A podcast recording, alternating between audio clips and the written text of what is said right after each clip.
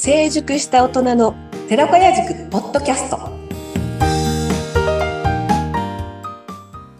成熟した大人の寺子屋塾ポッドキャスト。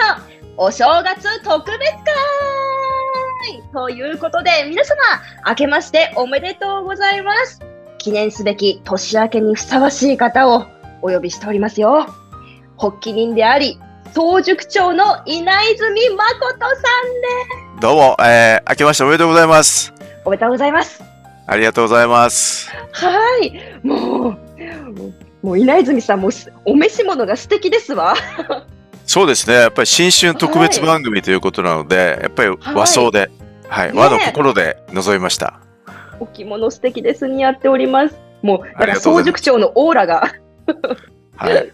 ね、すちょっとねキンキラキンというかね、はい、少し派手めのやつを今日は、はい、はいてえー向かっております。はい。はい。ということで、やはりね、うんこう、熱い男、稲泉さんの、やはりね、あの、もう今年はもうどんなことを成し遂げていくんだ、みたいな、そういう熱いお話を、もう今日は聞けたらな、というふうに、えー楽しみにしておりました。はい、ありがとうございます。はい。ということで、ね、あの、もはや、こう、抱負と言いますか、予言と言いますか、うんうん 今年はこういうのを成し遂げていくんだ、みたいなところを、ちょっとこうんう、具体的にお聞きしたいです。はい、ありがとうございます。はい。えー改めまして、えー視聴者の皆様、えー新年明けましておめでとうございます。はい。おめでとうございます。成熟した大人の寺子屋塾のえー総塾長であり、まあ、発起人をおしています、稲泉誠です、えー今日はですね、特別会ということで、この寺子屋塾がなぜね、こう作られたというか、そして、こう、4年前にね、こう北海道の、えースツという、ね北海道の塾長の野上さんと出会いましてね、そこからスタートした、まあ、もやもやっとした頭の中の、よし、やってみようというだけで始まったものがですね、えーおかげさまで昨年の9月には、えー北海道のスッツに行きまして、そして24名のね、えー塾長と講師陣が、えー集って、えー9月にスタートできたというのは、本当にいろんな方々のご支援のね、えー賜物だったと思うんですよね。はい。ですから、この寺子屋が、まあ、これからどういうふうにえー社会に貢献できていくのか、ということを今年、えー今日はですね、皆さんにお伝えをして、ぜひね、一緒になって、このアフターコロナどころかね、こう日本を元気にする、そして世界を元気にする、まあ、そのために、うんこう寺子屋がどういう役割をしたらいいのかということをね、今日はもう存分にね伝えていきたいなと思ってます。わあ、お願いいたします。はい。楽しみです。はい。はい。では、まずは？はい。そうですね。私からちょっとまずお伝えしたいのは、このはい3年のね、このやっぱり世界環境、日本の環境のおやっぱり動きというのを、やっぱりもう一回見直すべきだと思っていましてね。うんうんうんまあはいまさにね、あの、ウクライナのお事件もありましたそうでし。えーそしてコロナというね、えーこともおありました。ですから、あ観光もね、インバウンドもなかなか来ない、うん。えーね、飲食関係、イベント関係、もういろんな業態で、本当にこの感染ですよね。もはい。う感染感染でね、コロナで本当大変だったと思います。それもね実は2021年の、これ、カノトの牛年というね、えーはい牛年だったんですよ。辛い牛年だったんです、実は2021年。うんそうですか。うんうんうん。はい。その頃にやっぱりコロナがこう爆発して、世界がパンデミックになっていった。ね。うん合わせて、ね、ウクライナの戦争も来て、まあ、いろんな食料問題とか、いろんなものがね、こう、勃発していったということがあるんですけども、うんそして、昨年の2022年は、こう、水の上の虎というですね、牛年から虎年、まあ、虎はね、本当にこう、千里も一夜で駆け抜けるという、すごくエネルギッシュな、あー虎なんですけども、ただ、うん。やっぱり牛年から非常に年が悪くて、まあ、そこで準備をしてこなかったね、人たち、いろんなもう一喜一憂、本当に社会に翻弄された人たちっていうのは、この虎年で、こう、虎の勢いでね、こう成長させるか、あるいは維持させるか、この二極化が今年にね、やっぱり続いていくというふうにに。なっているんですよね。というのは、うん水の絵というのはね、実は冬の陰気で、あの、はい水の上の寺とか、え、干支の話ですけどね。でえー今年2023年というのは、水の戸というね、うんはい。まだまだこう陰気なんですけど、ようやあく。はい、陰気から少しこう、陽にこう、こう飛び出していく。うさぎがこう、パーンと跳ねていくようはいな、はい。実は年回りでもあるんですね。そうなんですね。うんうん。ただ世界的にはね、えー来年までは、この3年間、ね2021年からえー2024年くらいまでは非常に厳しい年だというふうにこう言われているので、今年はうん本当にこの2年前から準備してきたこととか、えーいいろんなチャレンジをしてきたことが、こう実っていく人たちとね、えー何も準備してこなかったっていうことで流されてきた人たち、はいはいはい。あうんうんそういう二つにこう二極化していくっていうね、ことがあるああと思、うし、もっとまあコロナ差が開いてしまうんですね。そうなんですよね。はあ。コロナ補助金とかね、やっぱり補助金もいっぱい、あの、いただいてなんとかやってきたものの、じゃあ、ね、こうインフレで、いわゆる物価は上がり、えーお金の価値は下がるということで、うんうん。ね、3年前の1万円は今の1万円では買えないね、ことが。起きてますよね。うんだからね、これから今年というのは、まあ暗いことばっかじゃなくて、うさぎがこう、はい。陰から陽にこう飛び跳ねていく、こう、跳ねる瞬間というね、年回りなので、ぜひはい。足元を、えー見ながらね、そして、うん。えー一人で行くんじゃなくて、こうみんなで相互にこう補い合ったり、支援し合ったり。もう本当にご縁する人たち、一人一人はいをそれぞれが大切にね、こう敵対するとかうんそうじゃなくて、うん、足りないものは相手が持ってたりね、自分の持ってるものを相手に分けたり、うんそういうふうに相互支援しながら、えー人と人がこうつながっていく。うん。そんなね、えーこのうさぎ年になるんじゃないかなっていうふうに私たちは思っていて、はい。うんそこでねうん、寺子屋がじゃあどういう役割をするかっていうことになるんですけども、私たちはもう成熟した大人の寺子屋地区というのは、これシニア世代ばかりじゃないんですね、実は。うんうんうん。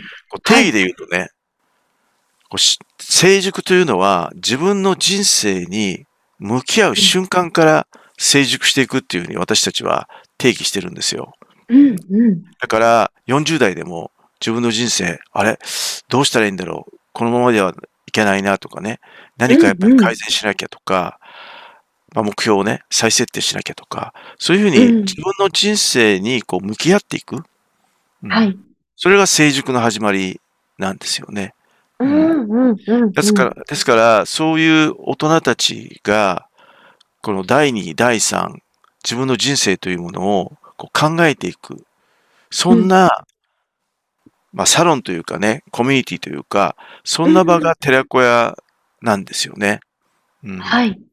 ですから、まあ、いろんな人たちに寺子屋に来てもらってね、えーうんうんそういう自分のいろんな可能性の選択肢をまあここでうん。試してもらって、そしてね、もう本当にいろんなことやってきた先輩たち、講師陣がいっぱいですから、まあ忌憚なくね、こんなことどうだろう、あんなことどうだろうってお互いにね、学び合ったり、はい。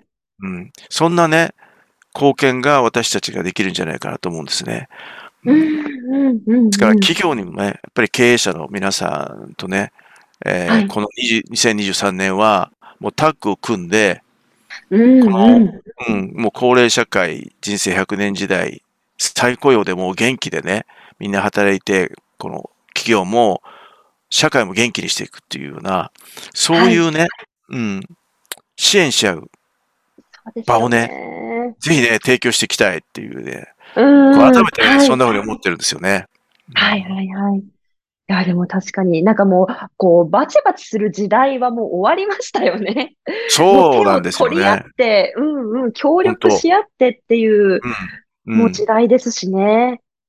そうなんですよ。だうん。誰が勝つとかね、誰が負けるとか、もう勝ち負けではなくてね、またはい。依存ではなくて、うん相互依存ではなくて、もう相互支援というね、お互いの持ってるものはいはいはいをこう出し合ったり、ね、だから、もう2040年にはね、自治体が消滅すると言われている、うんうんいますからね。だから、まあ、例えば東京とね、その農村地帯がえー提携をして、え東京の、例えばある企業グループの社員の野菜をね、えーある農家がもう直送で送るとかね、もう平気でうんね、そういうことがね、もうまあ流通革命にはなると思うけど、まあはい。あってもいいと思うんですよね。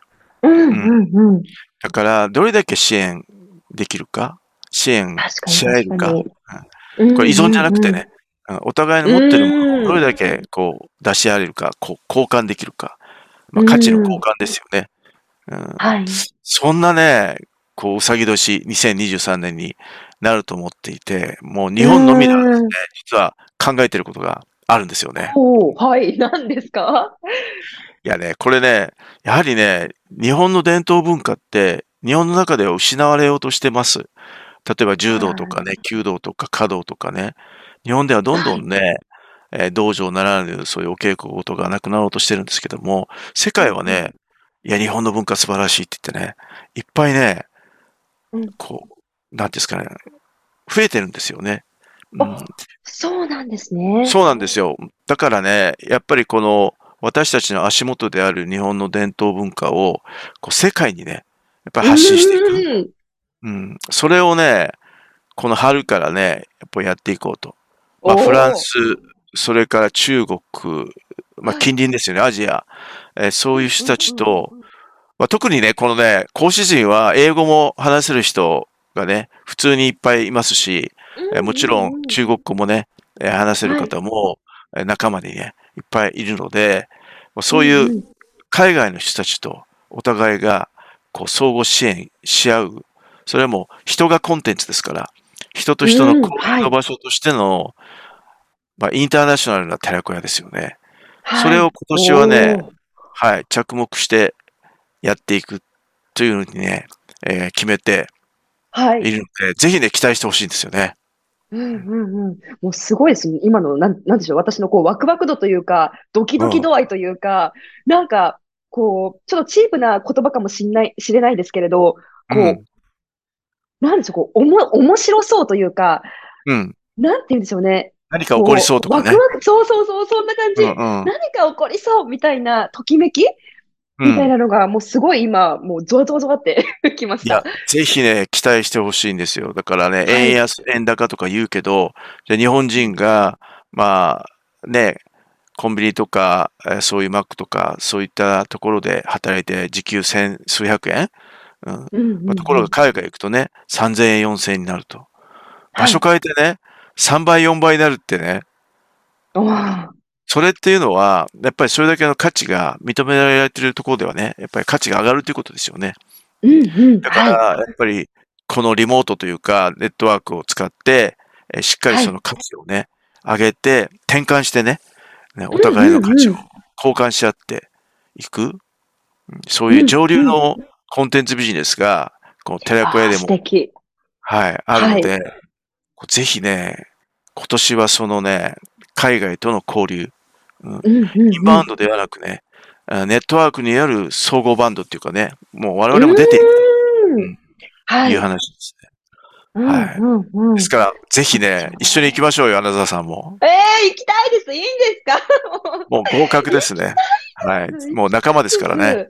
ありがとうございます。はい。私もなんか本当に、こう、こう喋ることをずっと勉強してきた身ではありますが、うん、う何かその私もこう自分自身の言葉で皆様がその世の中が注目していること、必要とされていることを私が発信するんだみたいな、いいね気持ちを持ってやってたんですよ。いや、いいと思います。はい。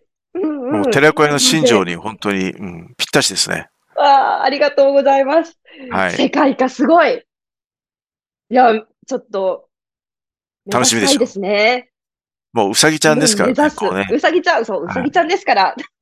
ポンと跳ねてね、みんなでね行きましょう。はい。うんはい。もうぜひ、わあ、ちょっともう、ますます、今年からもよろしくお願いいたします。